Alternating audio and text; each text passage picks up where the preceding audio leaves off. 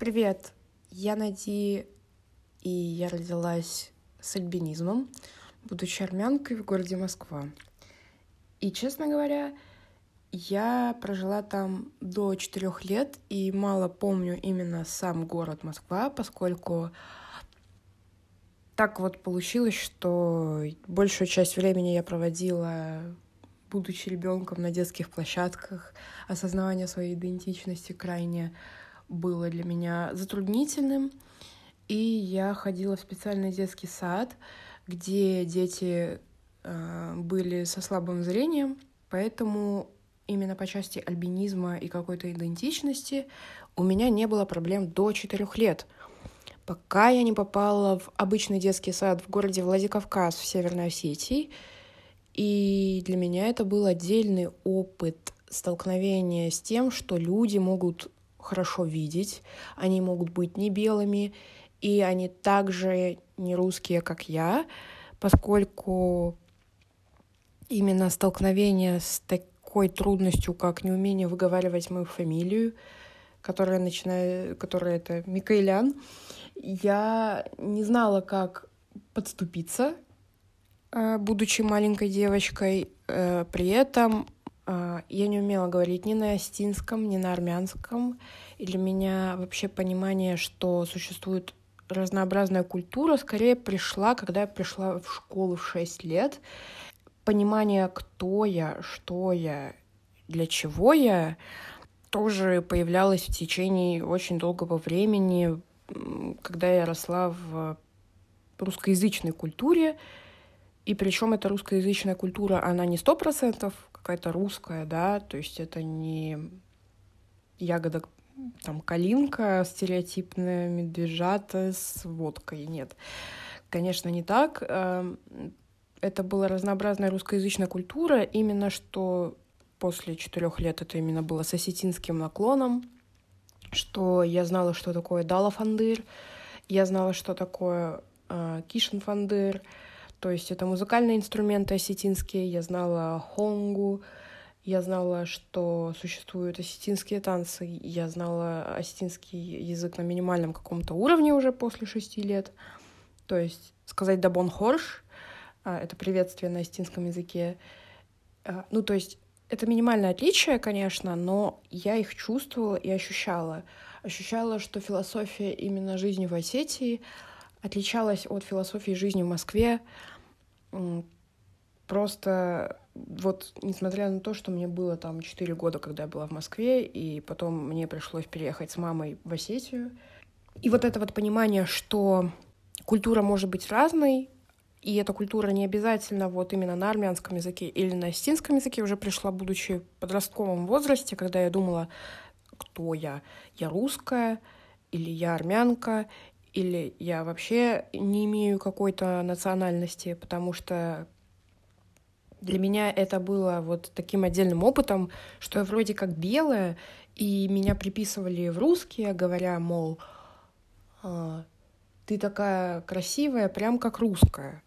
При том, что в действительности, несмотря на то, что я имею и русские корни тоже, это для меня звучало как отрицание моей второй части армянской, когда мой папа со мной говорил э, минимально тоже на армянском, говоря меня, ну, точнее, называя меня не по имени Нади, да, или Надя, э, или Надежда, а говоря «цавет танем», то есть это армянское обозначение «душа моя» или вот просто вот минимальные какие-то фразы, да, на армянском языке и обозначение меня а, как просто человека, который вот существует в этом всем. А, мой папа имеет определенный, ну, он имеет свой специфичный русский язык именно из-за акцента, из-за того, что для него русский язык — это не родной язык. Я себя не обозначала как она. То есть, если человек меня называл он, для меня это было тоже в естественном ходе вещей, потому что в армянском языке нет вот он, она. Там есть вот местоимение на и все.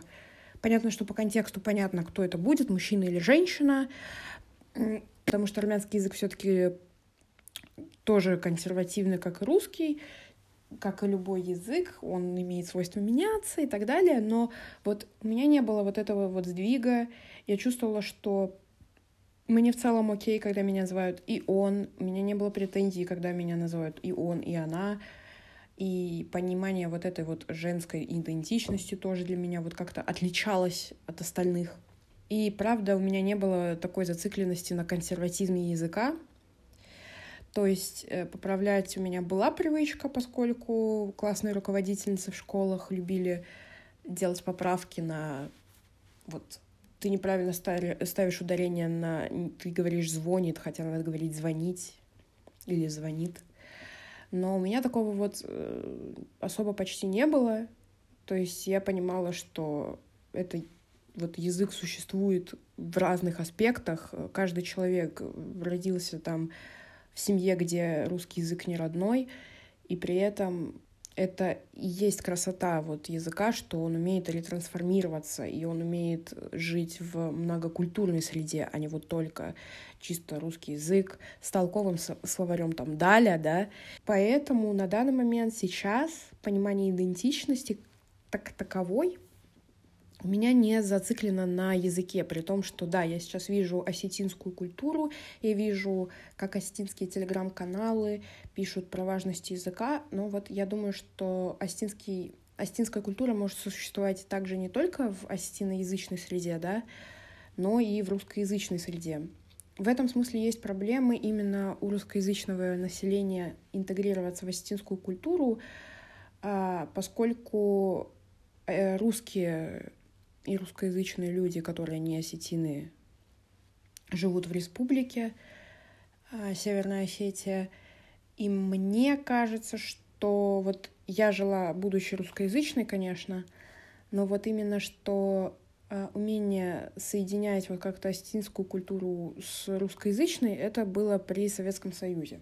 Это не значит, что Советский Союз прекрасен, это не значит, что не нужно учить осетинский язык, это значит, что умение русскоязычных также интересоваться культурой и не быть консервативным в плане не поправлять людей постоянно по мелочам, то есть неправильно сказал ударение, ну все, значит, ты вообще плохо знаешь язык.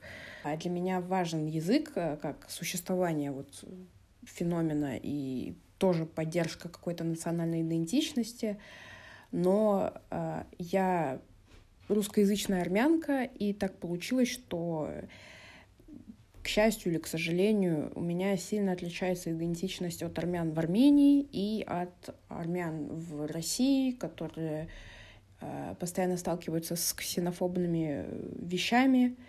Я тоже сталкиваюсь, но в абсолютно другой форме, и это, как называется, позитивная ксенофобия. То есть э, ты такая красивая, похожа на русскую, там, прибалтку, финно-угорку, то есть а интеллигентные какие-то там нации европейские, а при этом не говоря о том, что вот есть часть армянской идентичности, которой не то, что я горжусь, но я ее точно принимаю и уважаю. А с реакцией я сталкиваюсь удивление, люди удивляются, да как же, как ты, армянка, выглядишь прям как русская.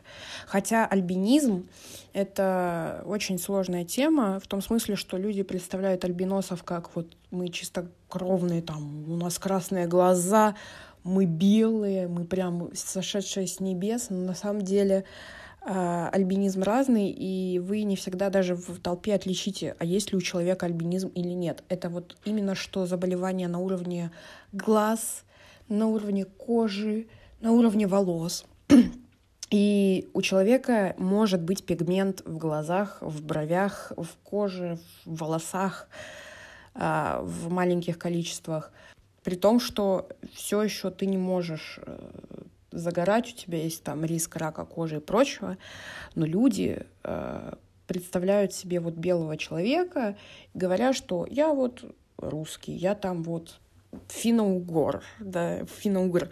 При том, что я думаю, что люди, которые действительно финны или карелы в России, они сталкиваются тоже с какой-то определенной трудностью, идентичностью, и их очень мало, то ты думаешь, ну, я не то чтобы против, чтобы меня вписывали финны, но в этом есть проблематика. То есть это отрицание, что армяне могут выглядеть абсолютно по-разному. А, это отрицание того факта, ну, это поддержка, скорее, даже стереотипа, что вот есть армяне, которые вот только курносые, там, с кудрявыми темными волосами. А, при этом, да, я понимаю, что таких может быть и большинство, но на самом деле армян очень много. И в современном мире, где смешение крови — это уже естественная часть жизни, это вот поддержка старых стереотипов, которые дальше никак не продвигаются. А, я не знаю, считать ли себя не белой женщиной, считать ли себя не белой, белой женщиной. То есть я явно ощущаю, что у меня есть э, разница в э, девушка из фамилии Смирнова, которая выглядит конвенционально красиво, а там, не знаю, ну, я, я ощущаю разницу просто с обычными людьми, которые не носят очки и явно не чувствуют затруднения с, со зрением. Э, при этом я вижу вот фразы, все еще вижу на Авито, на Циане, когда я пытаюсь в Санкт-Петербурге, где я на данный момент живу, а, я вижу вот эти вот фразы Э, сдаем только славянам, при том, что вот мне интересно, я э, не сталкивалась с этим, просто я не пыталась даже звонить, но вот мне интересно, вот что было бы, если бы они узнали мою фамилию? То есть я вот выгляжу абсолютно э, конвенционально, наверное, русская, как люди думают. Но я, честно говоря, не знаю, считать ли себя не белой женщиной. Я чувствую, что я отличаюсь от белой женщины именно культурно, а при этом я чувствую, что я и отличаюсь от женщин, которые явно не белые, которые сталкиваются с дискриминацией просто вот по внешнему признаку, то есть даже несмотря на фамилию. И я вот, мне сложно на самом деле к этому всему относиться. При этом я уважаю женщин, которые говорят, да, я не белая, да, я э, вот там, не знаю, я из Чечни, я там из Дагестана, я из Таджикистана, Узбекистана, неважно откуда, но вот, вот поддержка собственной идентичности, не умение, ну, умение ее признавать, это для меня очень важный тоже шаг в контакте с небелыми женщинами. Мне очень приятно разговаривать с ними. Я чувствую по части relate э, в вопросах просто столкновения с тем, что люди особенно русские девчонки, особо не думают о своей идентичности, потому что когда ты живешь в России, что тебе думать? Ты же там большая нация, ты начинаешь думать о том, что ты русская или русский по части. Когда происходит какое-то конфликтное событие или когда ты начинаешь переезжать в страны, где ты, очевидно, не имеешь власти. И в этом смысле, да, я чувствую себя не белой женщиной, я чувствую разницу в культурном плане. Вот как расти с альбинизмом, мне кажется, я на первый вопрос ответила, что это достаточно специфично в том смысле, что ты вроде как не сталкиваешься с прямой дискриминацией, да, ты не сталкиваешься с тем, что э, тебя называют какой-то черножопой или так далее, простите за такие слюры и сленги и вот эти вот все слова, но при этом ты как бы сталкиваешься с тем, что у тебя есть разница с белыми, вот тру белые люди, русские, да, с фамилией Смирнова, Орлова и так далее. Это сложно, ты с альбинизмом должен э, быть, ты должен стоять э, на учете у врачей, если у тебя тяжелая форма альбинизма, как у меня глазокожной формы. И я каждый год, точно до там, 17 лет, э, ходила по врачам, к офтальмологу в основном, потому что у меня очень слабая острота зрения, потому что альбинизм на это влияет из-за того, что у тебя нет буквально пигмента, у тебя большая светочувствительность. Будучи э, с альбинизмом, кажется, что ты вроде как человек мира, да, вот есть представление, что существуют люди мира, Э, которые там многокультурные, вот как в моем случае, которые не сильно выделяются по внешности в белом мире, в европейском мире. А расти, будучи с альбинизмом, это сталкивание э, культурных кодов очень разных культур, да, которые, казалось бы, никак не могут быть совмещены вместе, как-то скрещены, но это как-то вот получается. И мне это все по сей день тяжело осознавать. Ну, в том смысле, что не тяжело Вот прям, что я просыпаюсь, я такая, о, это очень тяжело. А в том смысле, что э, я думаю, что да, вот именно что я, когда хожу по врачам, я осознаю вот э, свою некоторую беспомощность в вопросе зрения. Для меня это действительно сложно. Я чувствую, что это уже разница не столько национальной, культурной идентичности, а сколько вот именно что физиологическая, просто на уровне ты с армянами в этом смысле, и с русскими, которые здоровые, особо не прилейтишься. Так что это уже немного физиологический вопрос, и это сложно. Вот когда ты альбин, альбинос с армянской фамилией, ты сталкиваешься с удивлением, а, агрессии прямой, конечно, не будет, но истории там из разряда в детстве. Я сидела у бабушки на работе, которая, кстати, работает с осетинскими инструментами. А, я вот сидела с ней, и к нам приходит женщина и говорит, мол, как вы можете красить своего ребенка, а мне там было 5-6 лет, да, в районе там с 5 до 7 лет. Моя бабушка это относилась с юмором, и она говорит, ну да, мы штукатуркой красим, вам какое дело. То есть, опять же, какая-то консерва... консервация вот у людей есть, люди не просвещены в вопросах, что такое альбинизм, что альбинизм может быть абсолютно разный, что люди даже вот с детства могут темнеть внезапно, потому что, ну, какая-то устойчивость начинает существовать, у тебя, ну, в некотором смысле появляется иммунитет к свету, ну или ты просто адаптируешься, да, элементарно. И да, это вот к вопросу, с какими трудностями я сталкиваюсь. Это вот именно что зрительный в основном. Ну, из плюсов это то, что ты не сталкиваешься с прямой дискриминацией, когда ты буквально не можешь снять квартиру э, по внешности, поскольку я, ну, по крайней мере, я с этим не сталкивалась. Хотя я живу в Санкт-Петербурге. Это очень белое, можно сказать, место европейское, очень европоцентричное, очень русскоцентричное. Здесь все еще остаются какие-то вот зачатки, там, задатки Российской империи, вот из-за того, что это была столица. И я это ощущаю. Ну, то есть я, я ощущаю разницу между Питером, который русскоязычный в основном, который, ну не то что русскоязычный, а вот именно что с русской культурой, вот этой вот имперской. И я вот когда вижу не белых людей, мне становится как-то вот чуть проще. Вот мой район, где я живу, мне этим нравится. Я ощущаю, что этот город э, со временем может стать действительно центром такой многокультурной среды, как типичный мегаполис, просто вот Питер, он не совсем, конечно, с вайбом Москвы. И мне кажется, что рано или поздно Питер, ну, я надеюсь, станет вот именно что таким центром, потому что здесь и мне из-за того, что мне была в некотором смысле интересна осетинская культура, моя бабушка работала с осетинской, с, с осетинскими инструментами, я непосредственно слышала, как люди настраивают там осетинскую гармошку, да, это советский инструмент, но anyway, э, на нем играют осетинские мелодии, я, я слышала и осетинскую речь регулярно, и для меня это вот как-то вот особенно важно, что я слышу и другие языки, мне важно, что я вижу людей, которые имеют опыт переезда куда-либо и сталкиваются с тем, что культура отличается минимально, да, но отличается или не минимально, а максимально.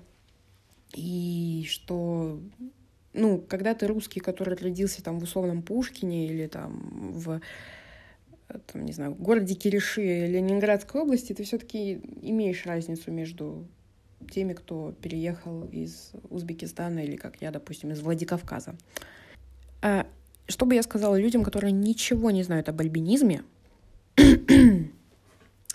это то, что вы никогда, возможно, даже и не узнаете, что у человека есть альбинизм. Это не стереотип о том, что вот мы там с ангелы, сошедшие с небес, или что у нас там у всех фиолетовые или красные глаза, или что у тебя там кожа белая, там, у тебя волосы белые, это значит у тебя сто процентов альбинизм, как и наоборот.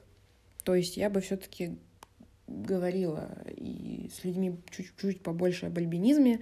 Это редкое явление, я знаю, что это достаточно редкое явление, но вы зачастую даже, ну, чтобы выявить альбинизм, это действительно часто, ну, в детстве мне делали генетически буквально такой тест, что, ой, оказывается, у девчонки альбинизм, потому что мне мама рассказывала, что я до двух месяцев буквально, ну или до трех или четырех, возможно, ну, ничего не видела. То есть э, мама не знала, как с этим работать, хотя я вот очень белой родилась. Вот прям, можно сказать, седой.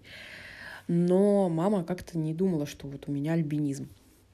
Никто этого не ставил, пока она не пошла вот к специалисту вот по генетике.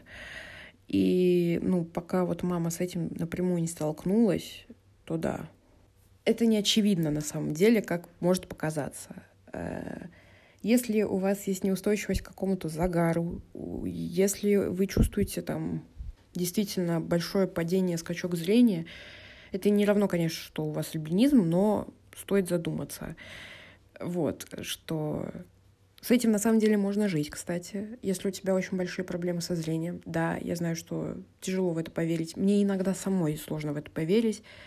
Я не могу там работать на очень многих работах, просто вот по физическим причинам, но а, это ключ к тому, чтобы развивать другие работы, другие сферы деятельности, развивать вообще вот абсолютно разные вещи, да. Если вы ничего не знаете об альбинизме, то знайте, что мы можем быть абсолютно незаметны, и у нас может отличаться очень сильно опыт от вашего но мы умеем существовать в обществе, и мы можем быть очень, ну, мы можем существовать не только в своем пузыре, а вот альбиносов, да, которого, кстати, не особо, ну, не особо существует, на самом деле мы умеем интегрироваться в общество. Но нас, э, да, и вот есть стереотип, что альбиносов там сжигают в Африке, там продают на органы. Но если задумываться, то в бытовых вещах просто сталкиваешься с тем, что да, это все ужасно, если такое происходит, но если мы говорим про европоцентричную культуру, то по части я бы просто убрала стереотип о том, что... Убрала бы просто стереотип, что армяне должны выглядеть один, одним образом, что таджики, узбеки, татары и так далее выглядели вот, вот так, или русские выглядят вот так. Это потому что очень достаточно российская тема, но она все еще живет э, в умах, поэтому армяне могут быть белыми внезапно или не белыми, и русские могут быть не белыми абсолютно. Там, человек с фамилией Орлов может выглядеть а, не бело. У него может быть курносый нос, темные глаза, очень густые брови, но это не значит, что стоит по этому признаку не сдавать человеку квартиру, не нужно там как-то делать сразу выводы о его культурной идентичности. А, и человек с альбинизмом может э, сталкиваться с тем, что он может интегрироваться в культуры, и в действительности он не может себя причислить ни к армянам, ни к русским, вот сто процентов, ни там к латышам, ни к осетинам. Это сложная тема, но я бы хотела, вот, чтобы люди об этом знали, о людях, как я, и что в дальнейшем будущем в нашем мире таких людей будет больше, которые будут очень многокультурны, очень сильно внешне э, отличаться, и люди должны давать себе отчет, что история это важно, то есть история народа и так далее, языка, но по части сейчас в многокультурном мире мы э, можем быть абсолютно разными.